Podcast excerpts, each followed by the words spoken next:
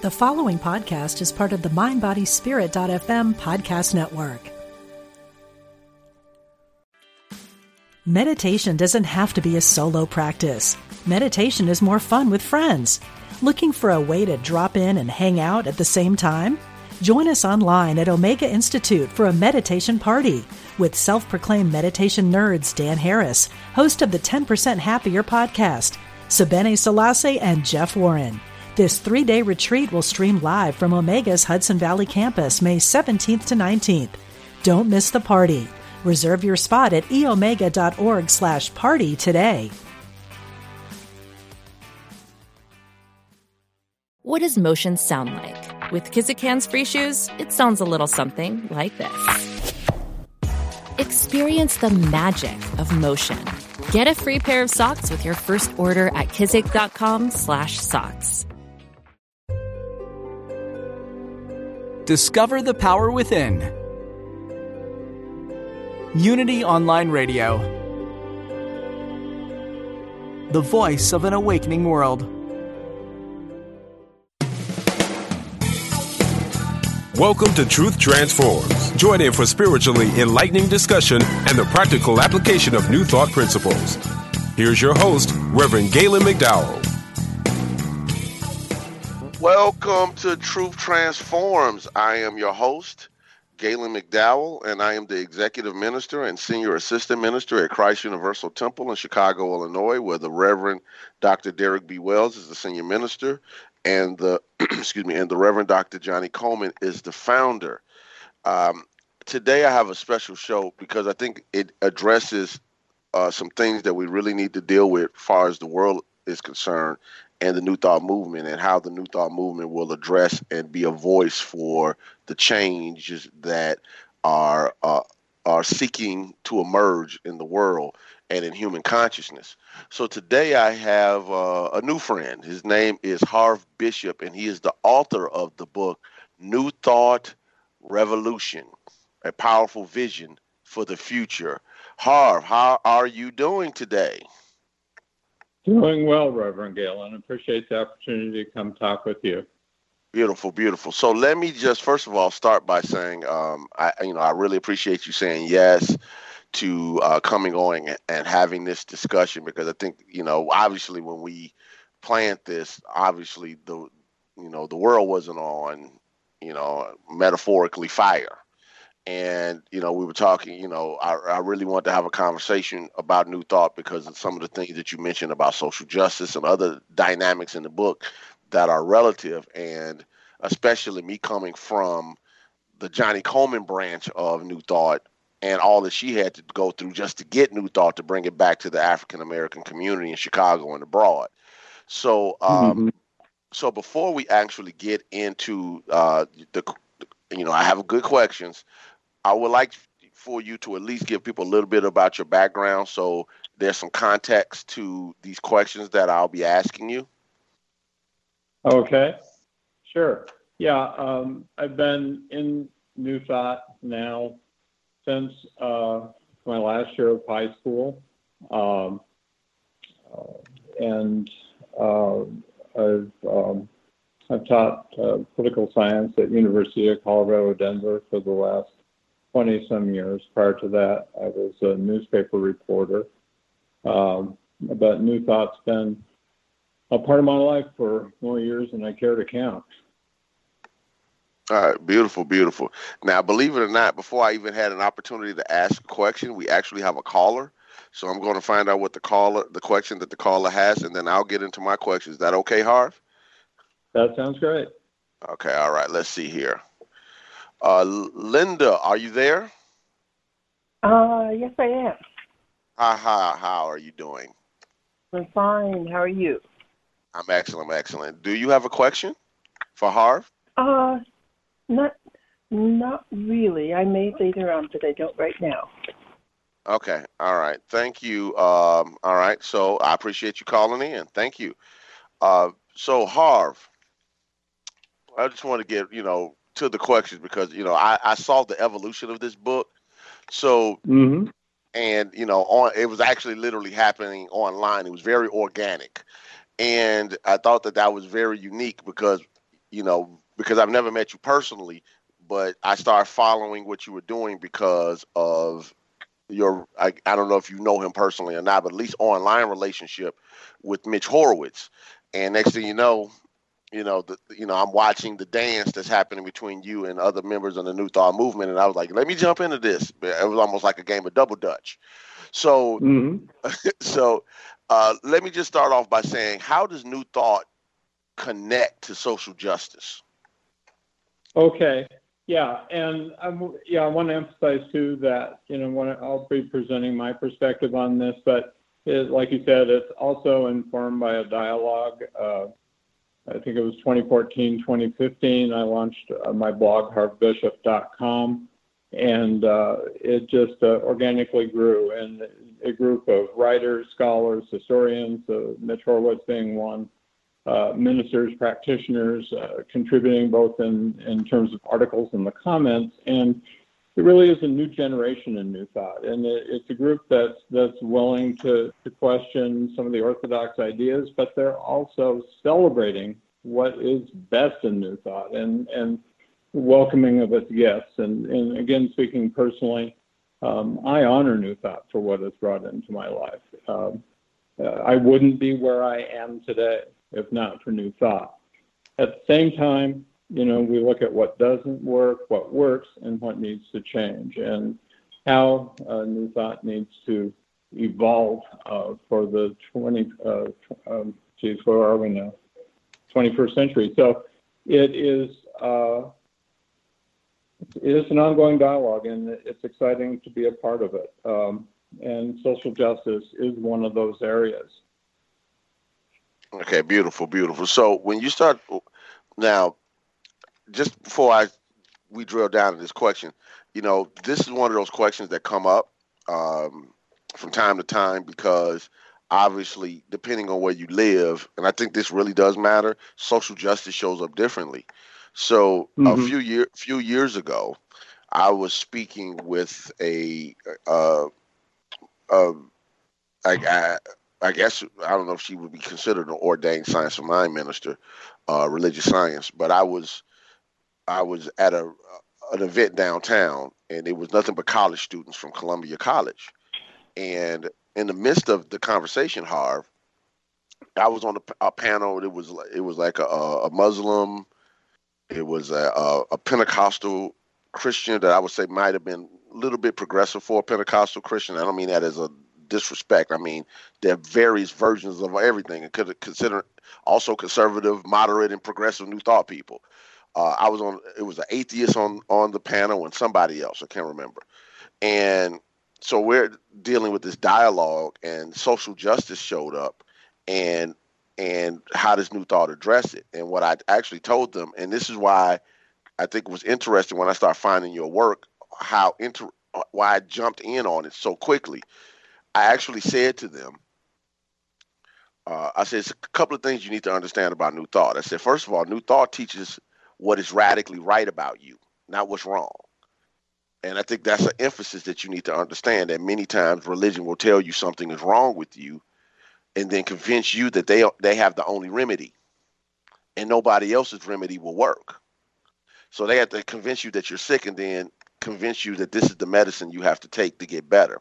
I said, now, I said traditionally, New Thought has been the been the religion or the philosophy that says if everybody has a house on the block, if you just go out and clean up your in front of your house, then that's your whole responsibility. Your house is clean.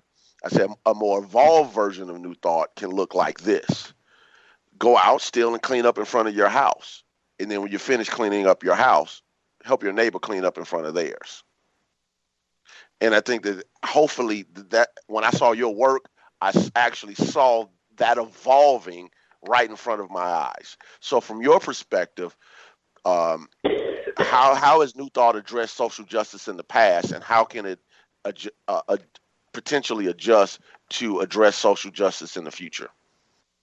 Well, and historically, absolutely, uh, New Thought at, the, at its very origins uh, we have uh, so many figures, uh, both in terms of uh, people working for racial equality, radical feminists, uh, uh, Wallace Wattles, who wrote some books that inspired The Secret in contemporary times. He was a, he was an active socialist, a candidate for Congress on the socialist ticket, friend of Eugene Debs.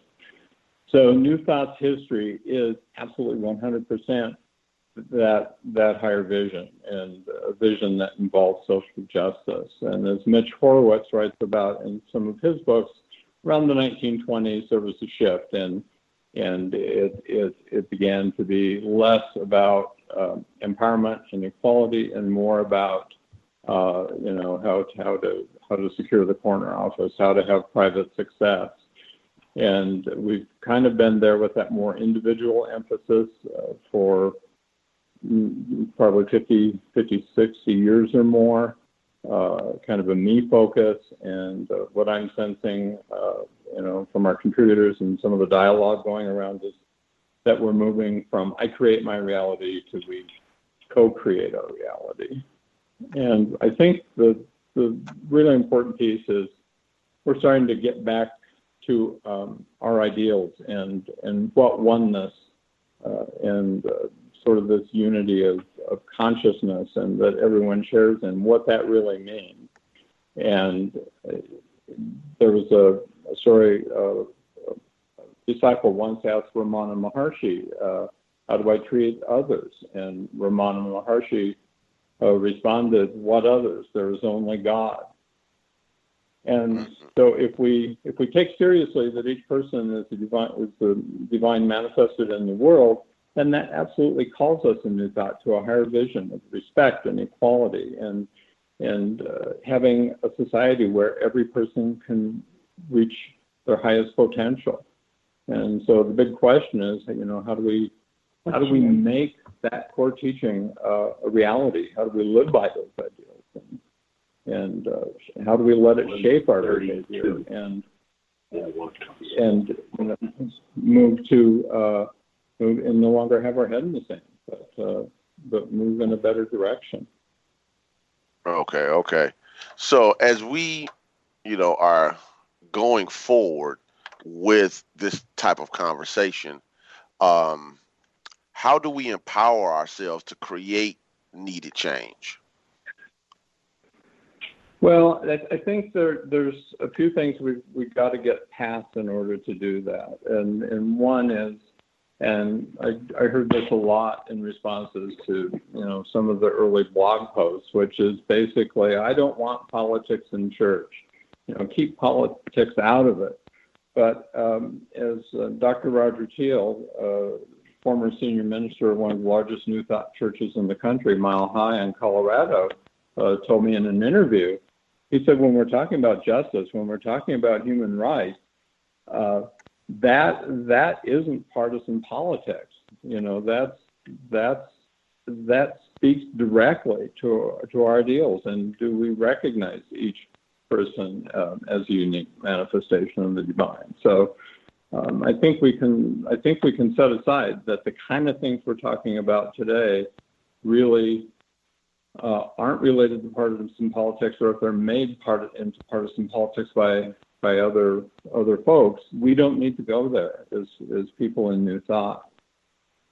Yeah, yeah. You know, it's kind of funny as as you mentioned that, the people say, "Oh, I don't want politics," and I get it. I think there's a difference between having politicians in your church or center or whatever, or than it is to have an understanding that your spirituality in in a real way is your politics. Like, okay, what do you believe about human beings and the rights of human beings, and and what does that look like? Um, you know, regardless of political affinity, we teach the divinity of humankind. And mm-hmm. when when when when we see people being treated as less than divine, what's our conversation around those experiences? And I think it matters. Um, you know, I can remember, you know, when uh, Johnnie Colemon used to tell us how, you know, she would drive down, you know, I don't know if you're aware of this or not, but when the, I'm sure you're aware that she desegregated Unity, but a lot of people don't have the details about it. And mm-hmm, mm-hmm. when when when she was when she went down there, originally 1952 and uh, 52, 53 around there that time. She she had to stay in Kansas City and drive that 45 to 50 minutes every day one way because she wasn't allowed to stay on campus. And wow. you know, so so this went on for years until 1955. And what ended up happening was she got caught in a flood. You know, you know how it rains in Missouri, I'm sure. You know, they have the tornadoes and all type of stuff. So she gets caught in this torrential rain. She's late for class. You know, she gets stuck, you know, basically, you know, in water, you know, and the whole nine. You know, it's it's a bad situation. She comes in and she just tells the leaders in unity, her teachers, the and the administration, you all can keep this because uh, you know there's no reason why I can't stay on, on you know stay on campus with the other ministerial students. It's ridiculous. And it, you all are teaching that all of us are divine and we're one, and this is how you're treating me. And she, and she was, she was going to leave mm. Unity on the spot. And several of her classmates, Catherine Ponder was one of them, by the way, uh, um, signed a petition for her to stay on the campus. Now we're talking about unity, just like New Thought, no different than you know religious science, now Centers for Spiritual Living or Divine Science. One of the you know mm-hmm. back then one of the main three and the largest of the three, and and they said okay you can you can stay here, but you have to stay in the in the outhouse, not on not in the dorms with the other students. Basically, was it was a a house that they allowed you know the workers of the field to to u- utilize to keep the, the field, you know, to keep the grounds together. So even when they say she desegregated unity,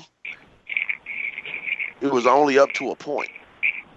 Wow. And and um, you know, and I could tell you know without because I don't want to make this show about Johnnie, but this is just context, Harv, because as you as a writer, I think this is important right. for you to know this. It, yeah, you know, exactly. you know, it, it even got to the point to where you know when she it was time for her to become the associate president of the Association of Unity Churches, because the vice president would become the president the next year. They changed the rules initially, and then when she could, when she finally came the the president, people said they weren't showing up to to the annual conference, so she chartered a plane and flew a church in, and then you know, and then they didn't want the kids to swim in the swimming pool. So she pushed the kids into the pool and told them the black won't come out and come off in the water. And you know, wow. it was it was these type of things that she was dealing with on a day to day basis, and even to the point to where, because she had one of the most, if not the most successful ministry in the unity movement at the time in the early 70s, that there was conversations that they wanted to take over this church and send her somewhere else. And that was one of the reasons why Reverend Colemon left Unity. It was racism. Wow. Wow. So, what a powerful, powerful illustration. Wow.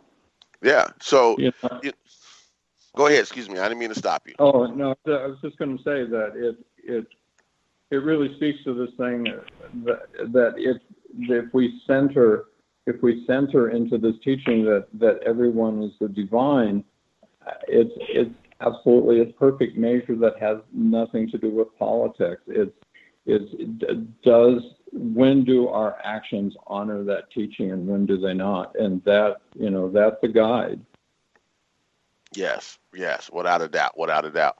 So you know, as we're working with empowering ourselves to create the needed change, um, how do you feel New Thought is evolving to stand for justice? Well, I think it's I think it's in this uh, movement that we're seeing between uh, I create my reality and and realizing that we actually co-create our reality. Think is one of the major one of the major areas and and there's some there's some blind spots here for new thoughts that I think need to be looked at. But in I think right now is is the perfect moment to do it because if we we look at the COVID epidemic. I mean, it's it's the the whole idea. We we sort of take it as a given that oneness is this uh, is this metaphysical truth, but it's also a literal in the world everyday truth, and and COVID makes that so visible because you know is do do, do we wear a mask? Do we do we not wear a mask? Uh, we have responsibility for infecting others or not infecting others, and and it it shows us how interdependent we are on the actions of others, and and so for for so long we've taught well the individual creates their own reality, and I even heard a minister say that uh, we already have a world that works for everyone because everyone creates their reality and their consciousness. There are no victims. And, and to me, that's just such a, a distortion, a distortion of New Thought teachings. Uh, it, it, right now, every single person can relate to the restrictions that have entered into our life um, because of dealing with this pandemic. So it's like it, we can't travel overseas. We can't travel to see friends. Where all these things, and yet sometimes our teachings come across as it, it's absolutely unlimited. You can have anything you want, and it's all about you. And COVID comes along, taps us on the shoulder, and says, "No, that is not the situation. It's that you. You are interdependent. You, your reality is influenced by other people, not necessarily strictly 100% by your consciousness. So then, if we if we take that and look at something that's always existed, like uh, racism and, and institutional inequalities, people have always been limited by that based on race and sexual orientation and a number of different things. But but Thought has essentially been blind to that. And why is it? I mean, our teachers, our founders came out of an era where the individual was seen as the prime moving agent in life. And there's been advances in, in politics and science and all kinds of things that, that show us that we're embedded in these larger systems. Uh, and if we're embedded in these larger systems, those also play a role in determining our reality. We can no longer look at the poor. Uh, we can no longer look at uh, people who are ill or who are who are victimized by racism and those things and say it's on you just think happy thoughts and it won't happen. You know, that's not the reality. So, so as we work through the, you know, again, as, as a part of the conversation, uh, the context of co-creating with others. Um, and you come out of the, from my understanding, the science of mind branch of New Thought. Um, mm-hmm. how is that? How is that being embraced? I, th- I think it's it's cutting edge. I think it's cutting edge. I think more people are there towards this idea of co-creation. Uh, we have uh, a lot of serious diversity work um, going on within uh, Science Mind, which is now called Centers for Spiritual Living or CSL. Uh, there's a strong um, diversity component in there. We have uh, a new spiritual leader, Edward Viljoen, that takes this work very seriously. Uh, Reverend Masondo Hiroka at Mile Hi Church in Lakewood is another example.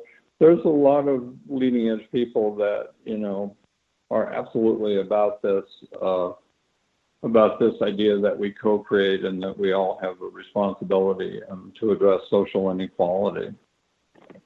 Okay, but is it a hundred percent? Is it a hundred percent there? No. And we've just had an example or two in the last couple of weeks where where ministers have uh, reposted and, and promoted um, uh, essentially racist conspiracy theories. So, you know, is we're not we're not we're not immune, but there's there's a lot of positive movement. I think.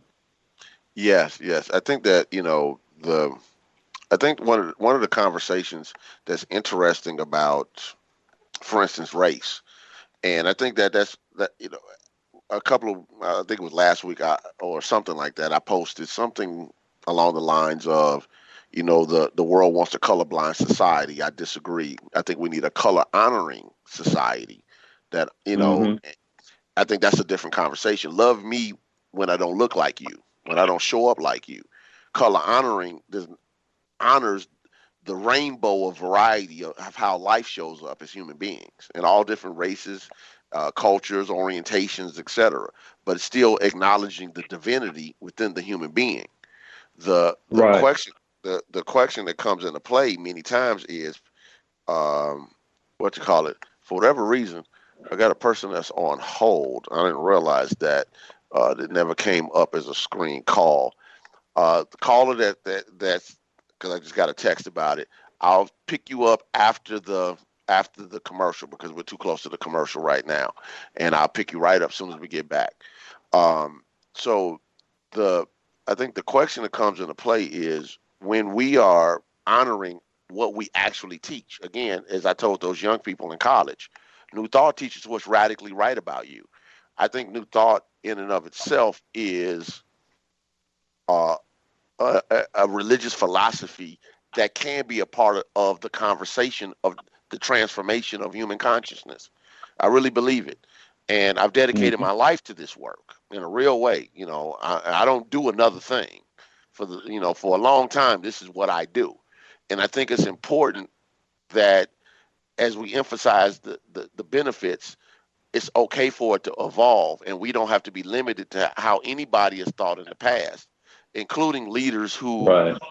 had positions that are not necessarily in my opinion uh, holistic around race you know one in particular and, and i think he's a brilliant new thought writer one in particular for instance is like ernest wilson who was a unity minister who mm. wrote who wrote basically that you know in when the civil rights movement was going on, how quote unquote, black people had to quote unquote earn their right to the same things that white America had. You can read this in I don't know if you have the book by Neal Vahle, V A H L E. It's called uh, The Unity Movement, and it has a it has mm-hmm. the actual writing of how Ernest Wilson basically was saying that African Americans had to prove their rights to get human rights prove mm-hmm. your rights to be human.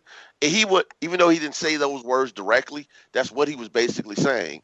You know, you got your lot in life as a whole race because of a consciousness, not because you're being oppressed by people who actually have power in society. It, it was, it was, it was an exceptionally racist, tone deaf response. That, um, and these were the leaders of the movement when Johnnie Colemon was walking into it. Oh, we, yeah, we got to take yeah. that commercial break, Harvard. So let me uh, say we'll be right back with Truth Transforms.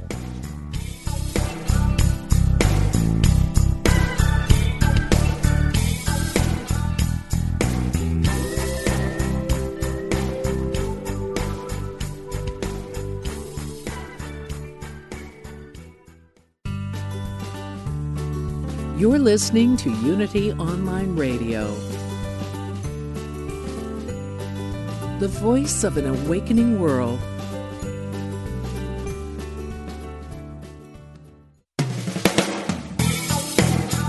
Welcome back to Truth Transforms with your host, Reverend Galen McDowell.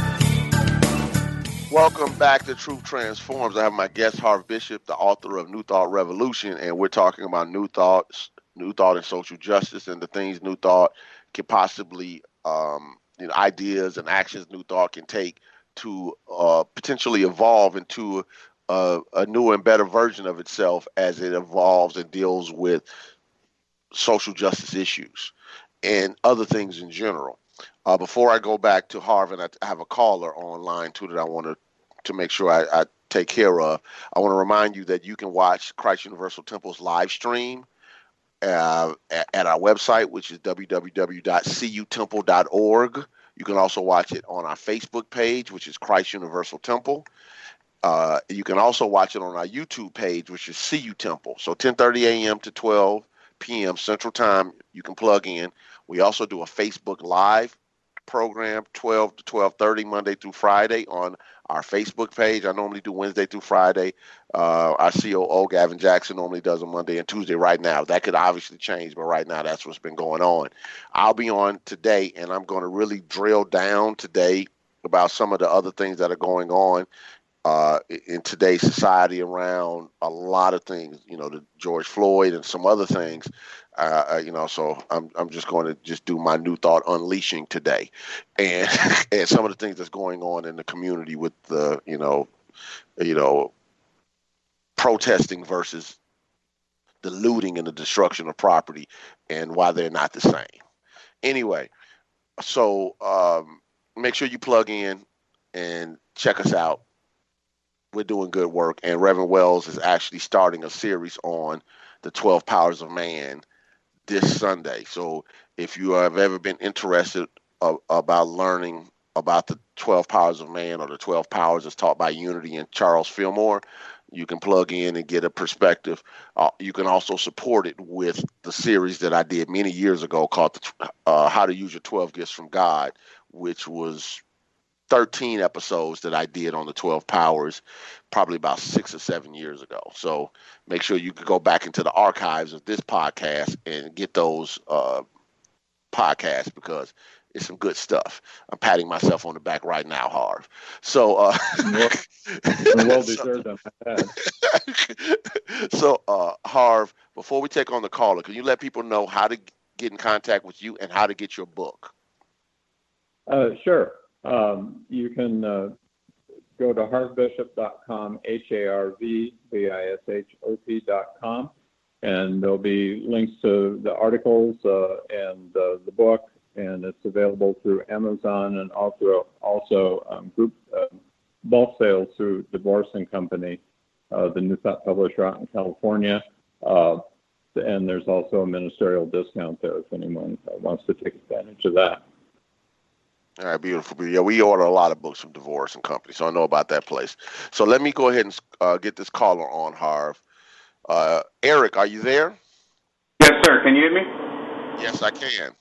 Okay. Uh, first of all, thank you. And the wait wasn't in vain. I was listening to the conversation. I appreciate the conversation. Thank you, Mr. Bishop, for your contribution. Thank you, Reverend, for all you do. My question was, in the climate that is transpiring now how can New Thought be changed for the social justice movement and the social unrest? Because, for example, and I'm just going to make it quick, in my side of town, they shut off the buses, and that's in the black community. Not not trying to do race, but on the other side of town, the buses are running, which means that those that needed to get to work for the last two days could not get to work, and those that lived on the other side of town that who thought they were already privileged were enforced to be more privileged. So in this new climate, what is the relevancy of new thought? How is it more practical today, and how can it help to foster freedom, justice, and equality across the board? That's my question. Thank you, Eric. You're welcome. Okay, Harv, I'll let you go there, and then I will I will speak as well. Okay, yeah, that boy, that is that's a bad situation. Um, the, the thing I think that is going to be critical here is is moving from prayer to action. I think in New Thought we're kind of biased to being in our heads, and we're, we're not we're not necessarily tuned into the reality on the ground. And the idea that what you focus on expands, and as a result, we can end up sticking our heads in the sand. Uh, and and so I think it, it's got to be prayer plus action. Uh, a lot of times when I when I talk to people, they say, "Well, I don't want to be, I don't want to go out and march," and you know that's that's it's it's much much wider opportunities in that. And uh, I would suggest uh, maybe Obama.org is a good starting point. They've got lots of references for organizations that are working on the ground, uh, letters, places to donate to people doing good work uh, in communities, and uh, and and and obviously voting, making your voice heard. Uh, and I would hope in this in this immediate area that this gentleman's talking about that that uh, you know that New Thought uh, people would be among those voices, you know, speaking out about that. Absolutely, it's, it's we can't just sit back and pray and visualize a kumbaya society. I mean, we've we've we've got to if if if not now, when? I mean, we've we've got to act as well as pray. Yes, yeah. So um, I'm I'm going to speak to this and say because uh, I know Eric very well, actually. Uh, I, um, I think that there's some things that have to be taken to, into account because you know we both we're you know we're both in in the city of Chicago, and they're right now because of the looting and the destruction of property, and sometimes the even the uh, the you know people who have decided that they're not going to protest, that they're going to take destructive action. I think we need to differentiate. That's And right. Mhm. unfortunately, as people uh, are in those communities where grocery stores are being, you know, grocery stores and WalMarts and Walgreens are being destroyed, people are attacking bus people. Uh, Yeah. People are afraid to have UPS or FedEx or uh, U.S. Postal System to actually deliver mail because of the what's happening in certain areas of Chicago and and you know and, and some of the surrounding suburbs. Uh, I think that we have to be mindful that, uh, and- and I'm, I just have to speak very directly. So I'm trying to sugarcoat this, but I can't sugarcoat it. Sugarcoat it. Uh, it's it's it's to a certain extent dangerous to um, to expect people to say, okay, uh, there there are situations and circumstances where, and I don't have an answer. So let me just be clear about that. And I don't think New Thought has an answer for your specific Mhm. question. I think that's a Yes, sir. society question, and New Thought can be in the conversation Mhm. it, you know, we, we, we can't be in a space to where we are um, not acknowledging when something turns destructive that there's a danger factor in, in, in play. You know very well that, you know, across the highway, you know, which is not even a, a, a full block, the mall Mhm. area was attacked and the church is in a nice area. But everything was being attacked. And it might make a difference what area it was. And if it's a destructive situation going on, well, people don't feel as though there's a, there's a safety factor. And then there's other variables that are going along to incite and promote violence, not just protest. Then people have to make decisions not only for the uh, for the safety of their employees, you know, people who drive these buses or trains, uh, et cetera, people who are living in certain areas that have now been destroyed where grandmama can't get her medicine, people can't get their uh, formula or diapers for their babies. So, so when when uh, you know, when you know Malcolm X was talking about this in 1960. If you don't, if as a community, you there's your responsibility, and then there's the societal responsibility. The societal responsibility does not uh, supersede you making sure that the that that there's action with ethics, that there's action with morality, and what sometimes when you take a, a, a neutral position on those type of things, like the crime in a community with uh, et cetera, then it creates situations that harms everybody. Now, obviously, if some of the, our communities were in a space where we're having real legitimate conversations about making sure that these people who are being out uh, and destructive are gainfully employed, that they have op- they feel as though they have opportunities in, in in in in this nation, that maybe they won't be influenced to be destructive unnecessarily, uh, and I and I even unnecessarily just destructive. And I think that that's a conversation that that that as a community we still have to have. Okay, um, as as I've been trying to tell people for the longest, you know, when once the match is struck and the Yeah. energy starts to expand, it can become scattershot. I don't care what the best intentions of an individual is. If you you have to have a high level of leadership and influence to stop people from doing something that their raw emotion and mob mentality is guiding them to do.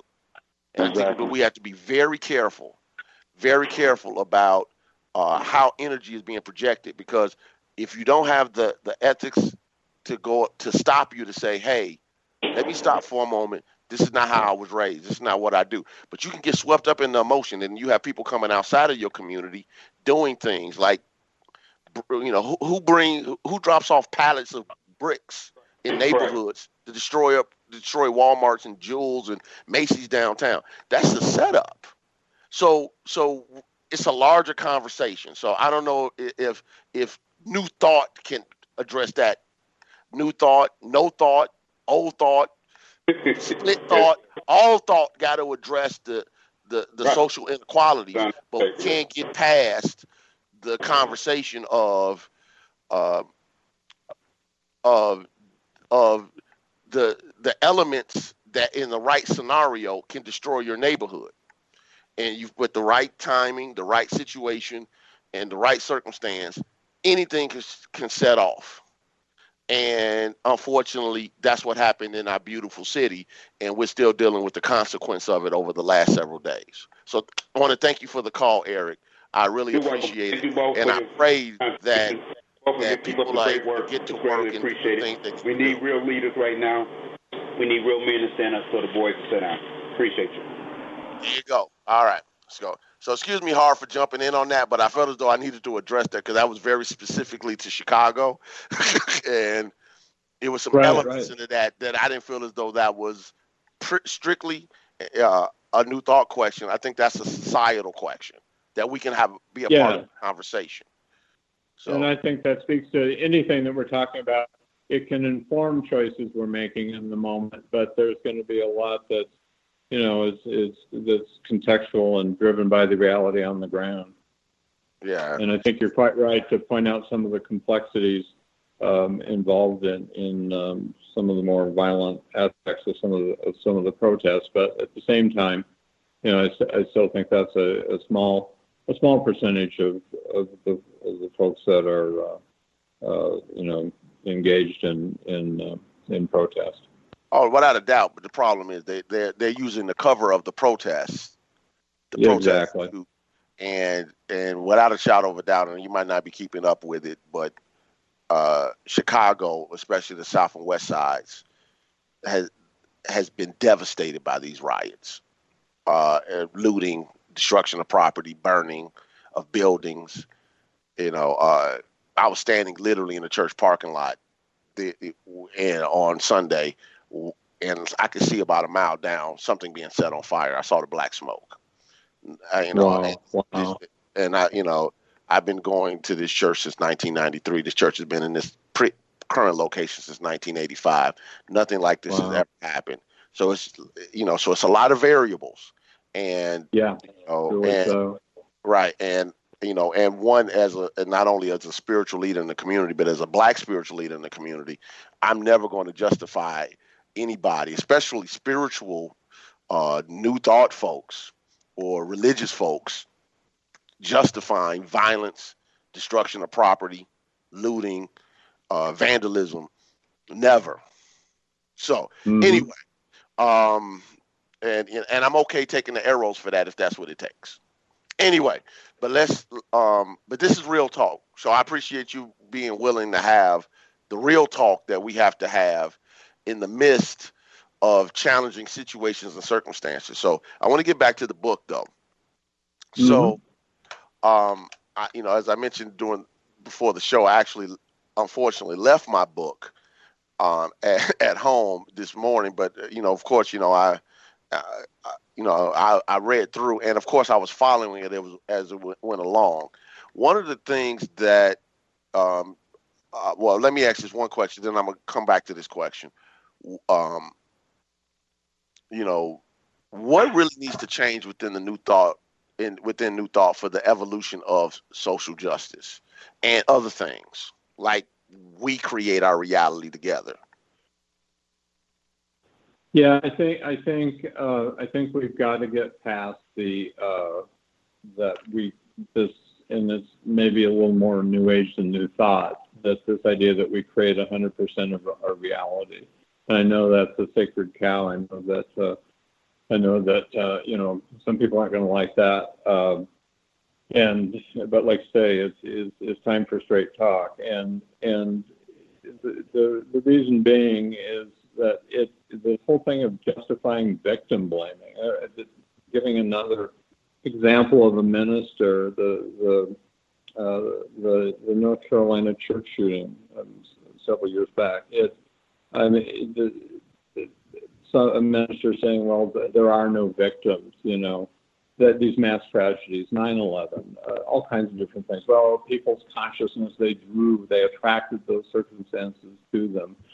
And and I think as long as that is a, is a rigidly held belief and it's not put in a larger context of co-creation, I think it, it gets us in trouble. It absolutely gets us trouble. I mean, it would be absolutely morally reprehensible, in my view, to say that George Floyd somehow attracted, uh, you know, what was done to him in Minneapolis. And and and that that that a lot of times I've seen unjust things within New Thought organizations, you know, where where uh, people were you know essentially mistreated and and told it was for their highest good, you know, that were, they were releasing them to their greater yet to be. And, and I think that provides a big bypass to the kind of ethics that we're talking about. And, and I think first and foremost, it has to, it has to be held to that, the ethic of, of recognizing that people are divine manifestations. And if you truly, truly recognize that, deeply recognize it, you can't mistreat another, whether you dress that up in new thought window dressing or not. Yeah, and it's kind of funny.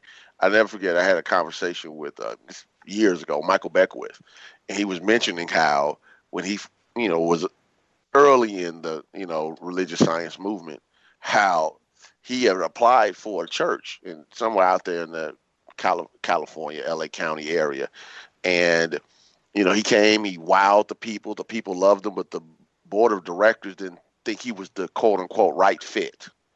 Now, and, and, and when he left there, he decided he wasn't going to go through that process anymore. And through that work, he um, the agape work emerged. And it's just kind of funny mm-hmm. how, you know, pr- the person who's probably considered out of everybody in our movement the face of the movement, how he was basically not accepted primarily because he was a black man speaking in an all white area and the leaders didn't know if that was going to work long term. It's, it's very interesting. We, we have a, a, yeah. a, caller. We have a caller coming. Let me put this call in because we don't have a lot of time. Uh, Dot, okay. Dot, yes. are you there? Yes, I am. Good morning. Good morning, Reverend McDowell and Harv Bishop. I'm truly enjoying the conversation today. I don't have a question, but I have a comment to make. I just okay. wanted to take this opportunity to acknowledge all that you do and teach, Reverend McDowell. You are very powerful and you are the number one hardcore metaphysician. I just wanted to take this opportunity to do it openly, publicly, so everyone can know and come join Christ Universal Temple so they can learn more. Thank you, much appreciated. love you, love you. Thank you for love that. You. I I work hard to be the hardcore metaphysician. Thank I you. know you do, and I work hard to listen and learn. Understood. Understood. Thank you. God okay. bless you so much. Okay. All right. Bye bye. Beautiful, beautiful. So, uh, you know, we only got about six minutes left. I think we might have another caller coming in. Um, if that caller in, that this is a name I recognize. I'm going to bring that person. Uh, can I bring this person in directly? Let me see here. I don't know. Uh, Celeste, are you there? Hi. Yeah, I am. Hey there, my good friend. It's good to hear your voice. Well, it's good to hear your show, um, and thanks, thanks, Harv, for being there. Well, you know, I've been working with diversity and New Thought for quite a while, and yes. just to kind of um, make a slight correction, where Reverend Michael was candidating was in Orange County, which is a primarily okay. white county, um, which is different from LA County. But okay. the other thing is that. Um, you know, I was one of the original diversity trainers in Centers for Spiritual Living um, when we started doing diversity training back in 2016 after a number of years of trying to educate a lot of my colleagues about the things that they were saying and how hurtful that they were. And um, after a number of years of doing this work, my frustration is that there continue to be people who are defaulting to oneness. And so by this time, I had reached a level of intolerance, particularly of things that were going on between Ahmaud, Arbery, uh, Breonna, and and George. Um, to say, okay, well, look at this, um, look at this footage from this video, which a number of uh, black congregants in the CSL Dallas created based on New Thought history of when you know there was a section in the Science of Mind magazine that said colored church that they they were doing separation in the context of oneness. And um you know because people don't always know the history that New Thought has been kind of a co conspirator in terms of being not so much in alignment with oneness, and that we need to heal our past in order for us to be present with our present. So I just wanted to just kind of bring a little bit more detail in terms of this revolution. It's happening silently, it's happening gradually, and I continue to be um, a, a, an active per- perpetuator of it. But I wanted people to know that we've got lots more work to do. So, so Celeste, let me just say this. Um, first of all, thanks for calling, and I know you've been working tirelessly to in this conversation.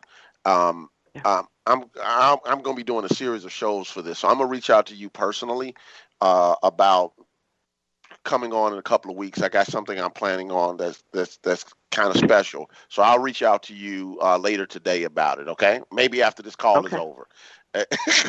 as long as your number's the same. yes, it is.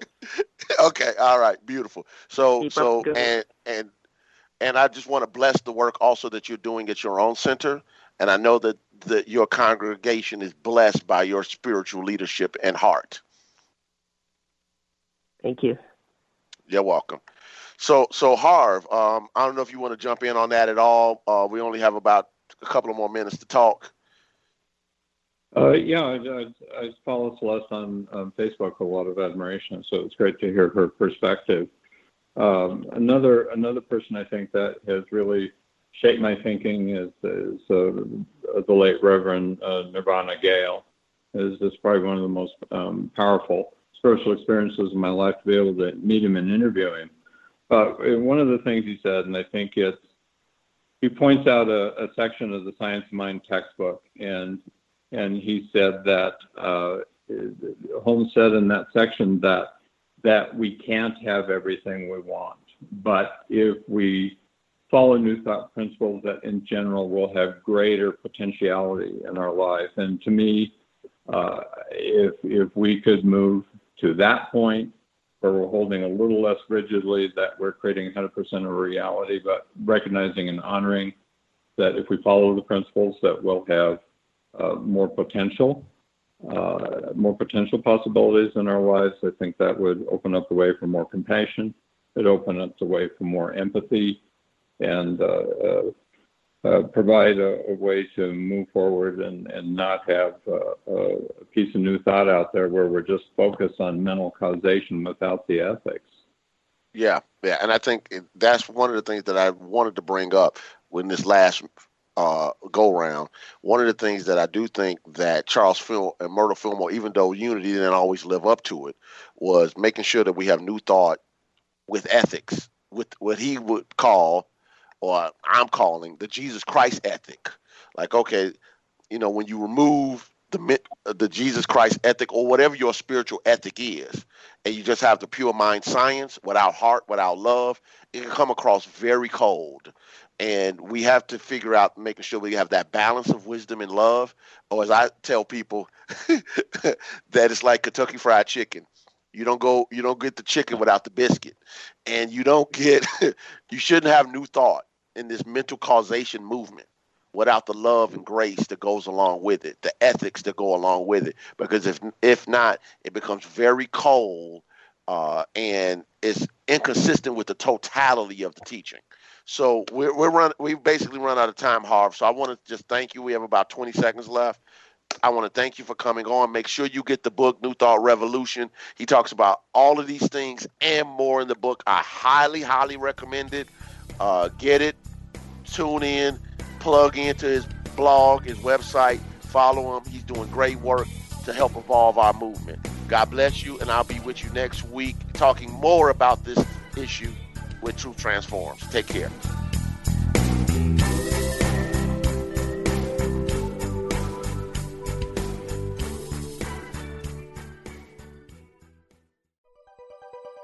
Thanks for listening. This is Unity Online Radio, the voice of an awakening world.